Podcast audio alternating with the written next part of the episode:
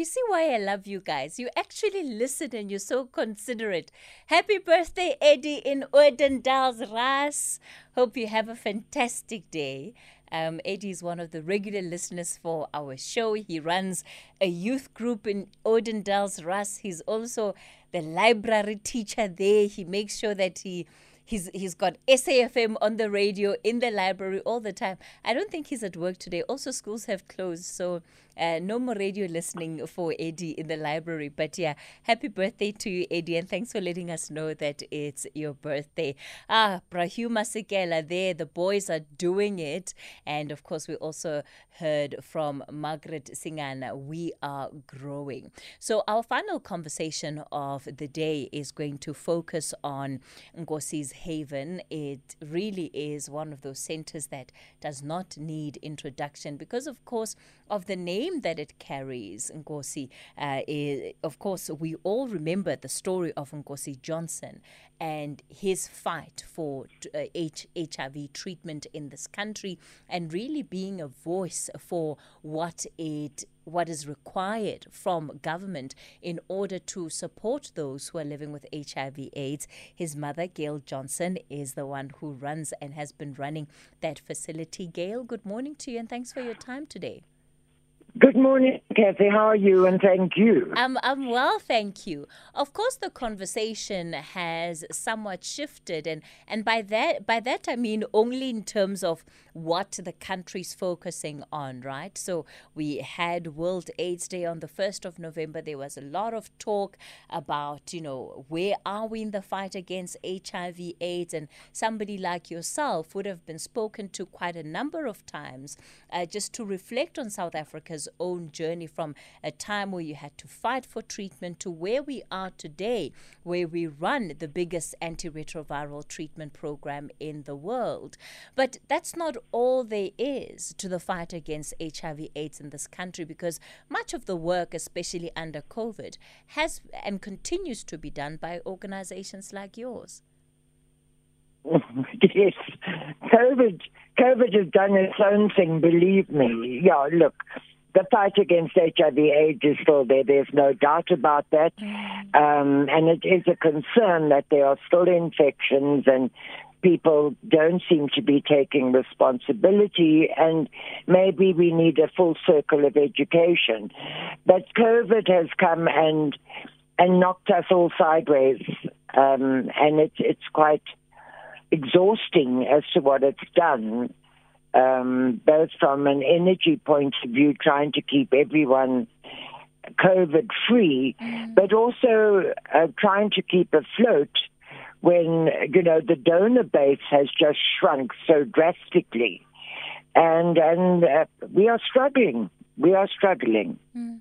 Let's talk about your center, Gail, because currently you house, you know, children that have been orphaned by HIV AIDS, some of them that are survivors of gender-based violence. Give us a bit of a profile of those who who are taken care of by you. Um, Kathy, we you know we started as a mom's uh, a facility for the destitute HIV infected mom and her kids. And that was simply because, he was separated from his mom because of the HIV diagnosis and the stigma and the fear that went with it so many years ago. Um, we now seem to be also special needs. We've got moms who are HIV positive, but special needs. A couple of psychotic. We've got a mom who's losing her eyesight rather quickly. We've got a mom who's deaf. Um, and we also, during heavy lockdown last year, opened our doors to GBV survivors because whether they're HIV positive or not, mm. we just, you know, the need is so great, and we just wanted to make ourselves available for people who just needed secure and safe um, accommodation and protected, for want of a better word, accommodation. And of course, I've got children mm, for Africa. Mm, mm. You, you know, it's very difficult in times like these where the the needs continue to increase to kind of stick to one thing, and it seems that that's part of the um, you know the situation that you found yourself in that you've had to broaden up because the need just keeps coming from all of these different areas how does that affect the ability then to be able to raise funds out there uh, whether it's in the marketplace whether it's with different donors uh, it's been very, very difficult. Mm-hmm. Um, you know, last year there were organizations that gave COVID relief. And um, so we got some international funding, but the the donor, even the international donor base has shrunk drastically. And local support, we have um, a large corporation that is, supports us on a monthly basis. And that seems to have carried us, but it's not helping at the moment because our needs have grown, the demand on our services has grown, and the cost of living has gone skyrocketing, petrol has gone skyrocketing. Um, the Soweto Gospel Choir is a supporter of ours in as much as when they tour internationally, they raise funds for their outreach program that program that we administer and we get 50% of the money that is raised. They haven't been able to tour. We uh, were adopted by the Qantas airline cabin crew who come out and work, do hard labor at our project and bring funds with it. We haven't seen them for two years. So, and you know, we have an American organization that comes out in June, July, and they are the performing arts arena. And they hold workshops with our kids and we hold a concert at the market. Last year they couldn't come. Um, and when they do come, they bring funds with them for accommodation, etc. So the flow of income has just dried up. It's like a drought, and it's scary. You know, when you run an organization like this, you are the mom, mm. and everyone looks to you for their security, which is a must, and that's my responsibility.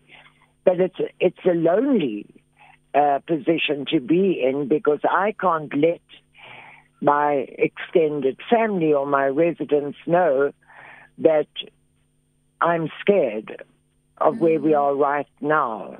Mm. Um, and, you know, it's very difficult. It's very difficult to cope and carry on smiling and, and just being here for everyone when you're thinking, yo, I need 300,000 to get groceries, meat, whatever mm-hmm. just now for the next four months, uh, four weeks.